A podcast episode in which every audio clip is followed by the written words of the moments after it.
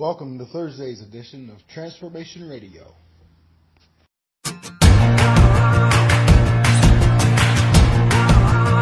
Sometimes the world feels like a mess, full of drama, full of stress. And life puts a fist right in your ribs. You can hide if you choose to, and no one would even blame you. Or you can let them see how you deal with it. That even in the darkest place, His love can make you radiate. Doesn't matter how deep, how dark the night is, keep hope and keep on shining, and they'll see His light burning in your heart. And if the road gets rough, just keep your head up. Let the world see what you're made of. That His love's alive in your deepest part. Like a flame, like a burning star, you can shine right where you are. He made you to glow in the dark. Don't be ashamed of your past. If you shattered like a piece of glass, the more broke you are, the more the light gets through. Show your wounds and your flaws, show them why you still need the cross. Let them see the work He's doing in you. That even in the darkest place, His love can make you radiate. Doesn't matter how deep, how dark the night is, keep hope and keep on shining, and they'll see His light burning in your heart. And if the road gets rough, just keep your head up. Let the world see what you're made of. That His love's alive in your deepest part. Like a flame, like a burning star, you can shine right where you are. He made you to glow in the dark.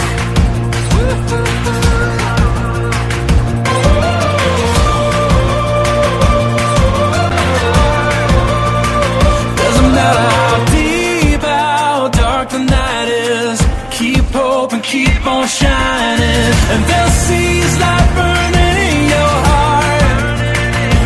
Road gets rough, just keep your head up. Let the world see what you're made of. That His love's alive in your deepest part. Like a flame, like a burning star, you can shine right where you are. He made you to glow in the dark.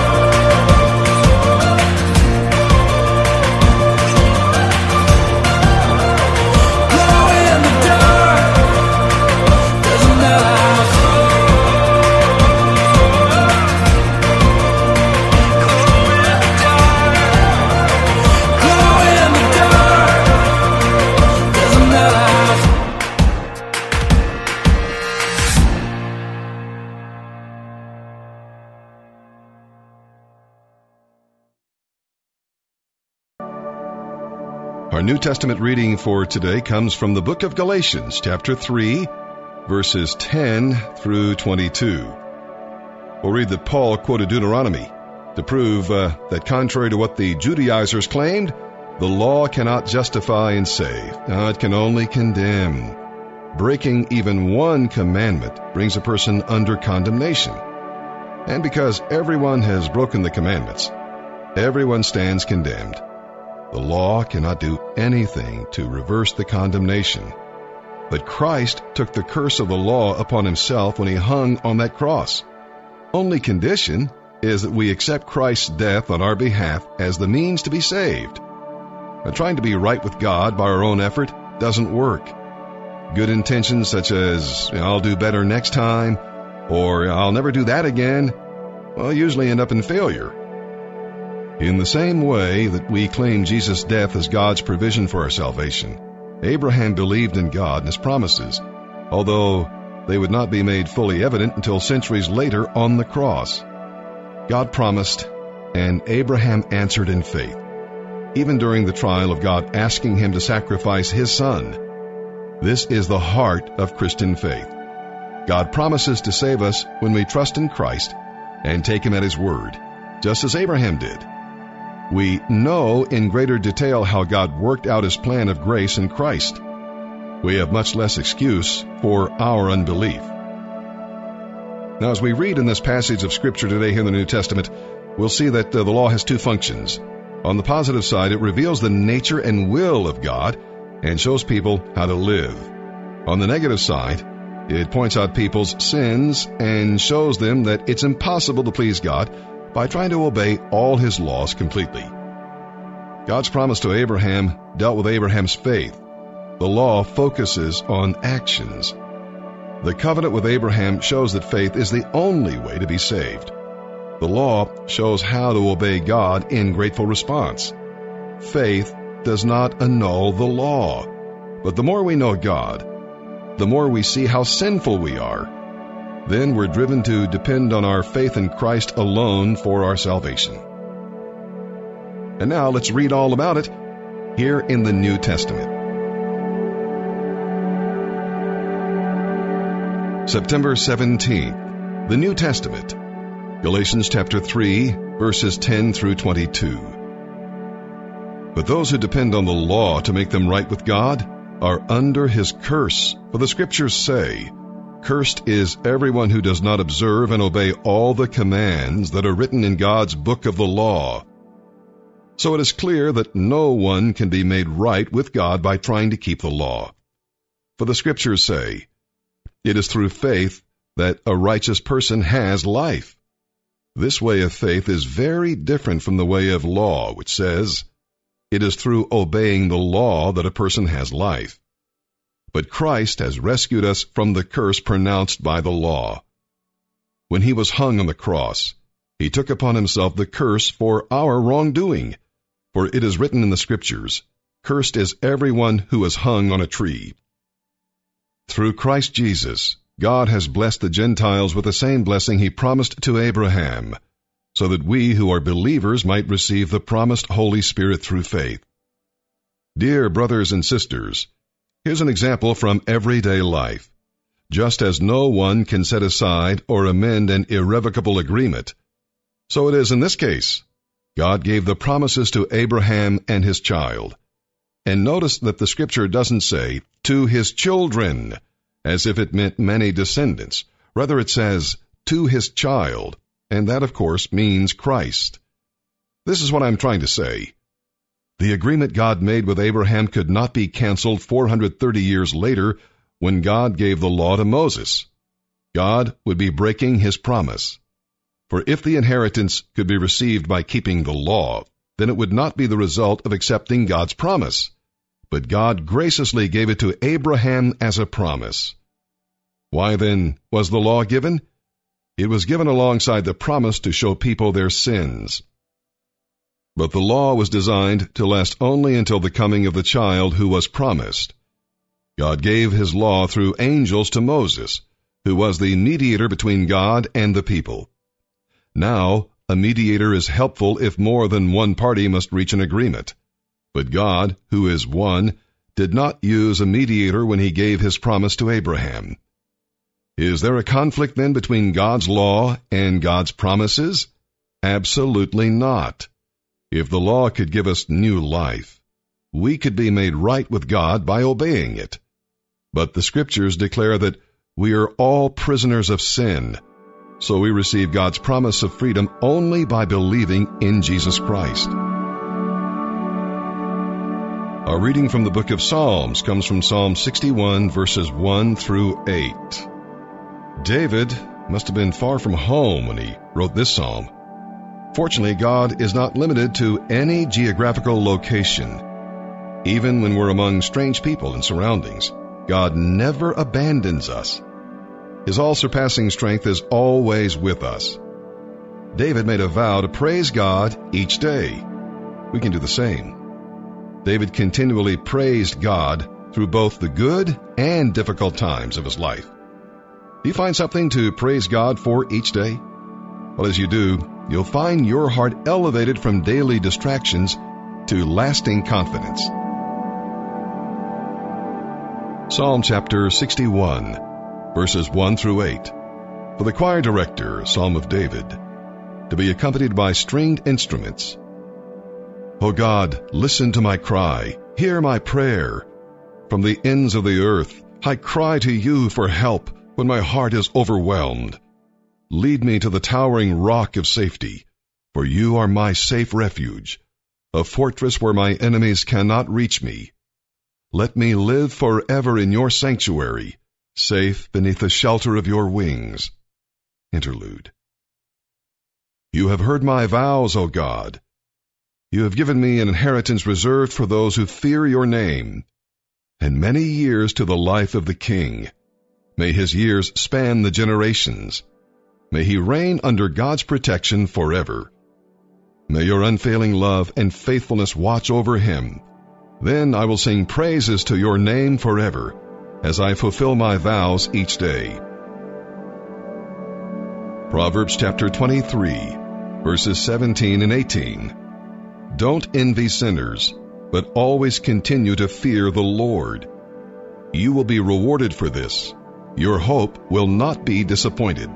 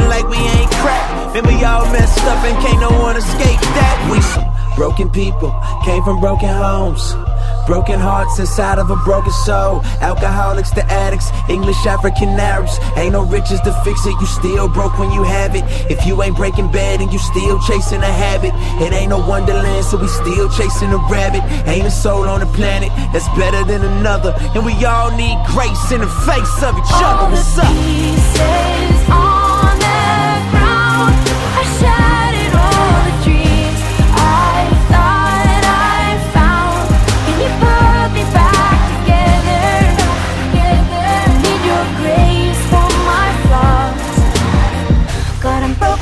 mess I made, I need you to restore me.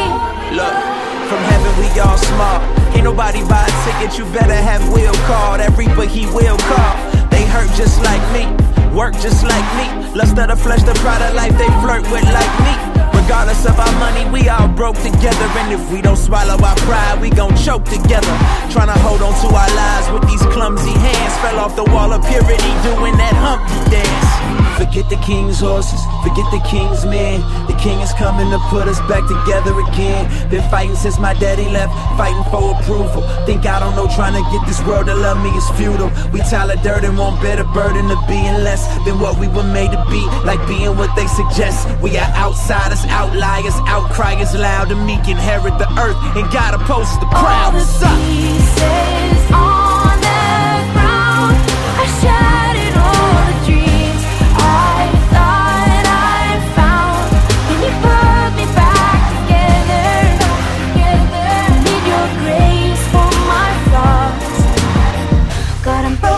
mess I made, I need you to restore me. Your presence in me is all the strength that I need. Your presence in me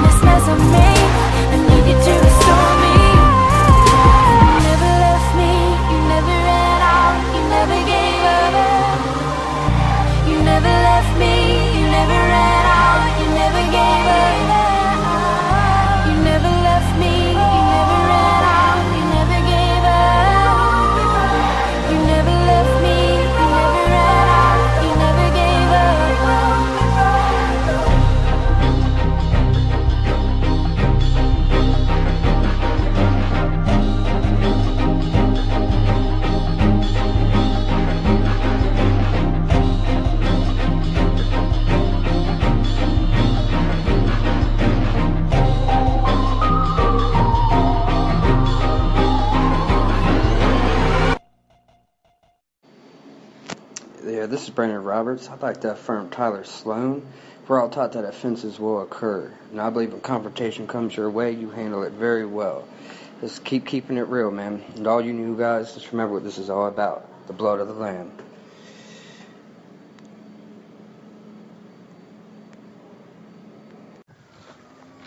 Yes, this is Levi Stacey. I'd just like to give an affirmation to my man, Joseph Fisher.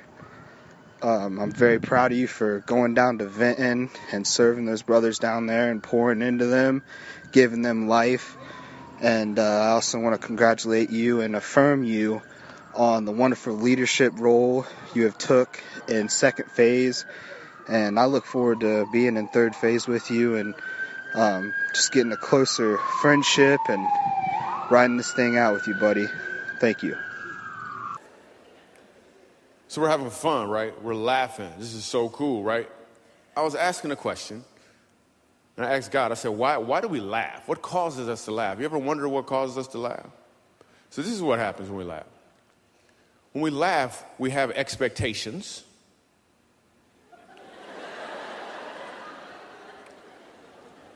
And then there's an alteration. And when we realize this has happened, we have a revelation. This is really what causes us to laugh. It also causes us to learn as well. So when I named this series, when I named the title of this teaching, I named it The Third Act. Because in every movie, there's a third act where there's a resolution, where you figure it out. You've seen everything else. You saw the alterations. You saw the expectations.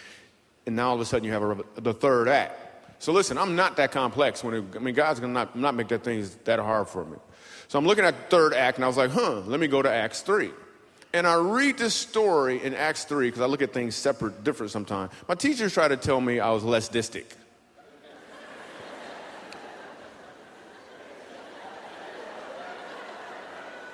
I'm not going to explain. So I get to this story in Acts 3, and I realize all of these elements are there. The expectation, the alteration, and the revelation. So I asked Pastor Steve Doolin to read this for you guys, and we're going to kind of work together to read through this so you can just grab hold of what this is. So Pastor Steve's going to come out, man. This is my dude. He's so cool. Yeah, you can clap if you want to. So he's going to read Acts 3, 1 through, I don't know what it is. He don't want to read it. So if you could just read, that'd be awesome. This is the story. So the story is, let me set it up real quick. The story is a guy who is, he can't walk. And his boys take him and they lay him there so he can beg for money outside the gates. Peter and John come by and he asks them for some money. And it's like, yo, I don't got no money. And then they heal him in Jesus' name. Go ahead, tell the story. Let me read it. You ain't telling it. I just told you. I can do either one. Cool. Okay, hey, man, why do you have one of those? Like, they don't have them in brown. I don't know what that's about. Like, it's only a... Like, because if I wear it, it looks like I got cut right here. It looks like I got cut. Like, I don't know if I trust that guy. He used to be... But go ahead. It's cool. Gave me the black mic. You see how that worked? That's cool. Go ahead. You can read it, man. What you waiting on? I'm waiting to read. I've been standing here. Peter and John went to the temple one afternoon to take part in the 3:00 prayer service. Okay, wait a second. So this is... I'm going to need you to do something different, though. I forgot. I got this right here. It's actually a version of the Bible that I created. What version are you reading? This is New Living Translation. New Living Translation. Cool. I got the New Hood Translation right here. I'm going to need you to read from the Hood Translation because some of my boys are probably watching online. Some of them locked up. Yo, I'm glad you got internet in there, man. I need you to read from this translation, too, just so they can understand. So you read that translation and then this one so they can understand more clearly. Go ahead. So start with yours, and then, okay. I mean ours, it's not yours. You know what I'm saying? Anyway, very cool. Go ahead. Peter and John went to the temple one afternoon to take part in the 3:00 prayer service. Okay, go ahead. We go? Yeah. Pete and John rolled up to the spot about 3:00. Yeah, so that's what... All right, cool. Keep going, go ahead. As they approached the temple, a man lame from birth was being carried in. Each day he was put beside the temple gate, the one called the Beautiful Gate, so he could beg from the people going into the temple. Cool. Next version. A dude with a limp that wasn't a pimp. Right. He had a limp, but he wasn't a pimp. It was just a natural. I shouldn't have to explain this. I shouldn't have to explain it. But you go ahead. Go ahead. I don't think you can say that in church, Michael. Well, you just said it, so that's why I didn't say it, because Pastor Robert is watching right now. That dude is tripping, man. I don't know why he's reading this stuff. Go ahead. Go ahead. All right. A dude with a limp that wasn't a pimp was chilling on the flow. You have no idea what flow is, do you? We're standing on the flow right now. So, I don't know. Okay. I'm going to change this just a little bit. A dude with a limp that wasn't a wimp was chilling on the flow looking to make some cheddar. Yeah, exact cheddar. Cheese, money, cash. Come on, man, you got the other version? I'm just trying to read the Bible, man. That's what I thought I was supposed to be doing. Yeah, I'm sorry that I made alterations to your expectations right now, but if you could just read that'd be awesome. Go ahead. When he saw Peter and John about to enter, he asked them for some money. Peter and John looked at him intently, and Peter said, "Look at us." All right, go. Do the other version. So they started mad dogging him. Like, no, mad dogging. You know what mad dog is? Let's do it. I'll show you what a mad dog is right now. You look at me. I don't know what mad dogging is. I'm mad dogging you right now if you would stop talking for a second. All right, go ahead. It's okay. It's okay. You got nervous. I could tell you were scared that I was going to do something. Anyway, go ahead. Finish reading. I'm trying to get in the flow, and you... It's on the floor, dude. Okay. Carry on. So they started mad dogging him, like, "What's up with you, dog? What is wrong with your leg right now? What is that? Oh, wow. There is a hood anointing falling down right now. I don't know what is going on." Cool. All right, so listen. Why do we do this? Why did I have him come up here and read this other version? Listen, because when he came up here, and you know he's a pastor, bona fide, great man of God, everyone had some expectations. But then I made an alteration to your expectations, and then we all laughed, which was a revelation. It's evidence of a revelation. So now he's going to read it for real. Just read the regular verse. You can. Peter and John went. Oh, hang on. Let me give you your Bible back. Okay. All right, go ahead. Peter and John went to the temple one afternoon to take part in the 3:00 prayer service. As they approached the temple, a man lame from birth was being carried in. Each day he was put beside the temple gate, the one called the Beautiful Gate, so he could beg from the people going into the temple. Expectation, expectation, expectation. Go ahead. When he saw Peter and John about to enter, he asked them for some money. And Peter and John looked at him intently, and Peter said, "Look at us." Expectation, expectation, expectation. The lame man looked at them eagerly, expecting some money. But I don't gotta say it again, right? Because he just said it in the sentence. So go ahead.